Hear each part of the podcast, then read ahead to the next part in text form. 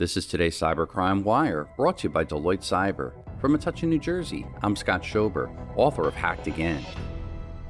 SevenRooms restaurant CRM suffers a significant data breach as reported by Tech.co.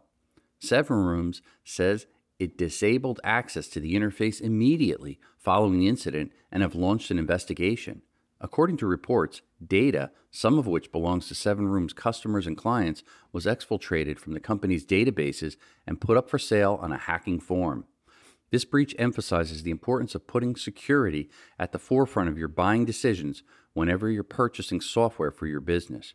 This is especially pertinent with regard to CRM systems due to the large volumes of customer data businesses use them to store. On December 15th, a threat actor posted samples from a 427-gigabyte database containing information about SevenRooms customers on the hacking forum Breached.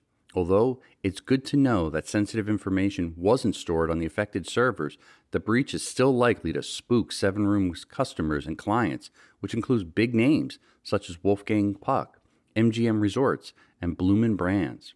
Reporting for Cybercrime Radio, I'm Scott Schober, author of Hacked Again. New every weekday, the Cybercrime Wire is brought to you by Deloitte Cyber, a worldwide leader in cybersecurity consulting. To empower your clients with understanding and trust for a cyber-powered future, visit Deloitte.com/cyber. For more breaking news, visit CybercrimeWire.com.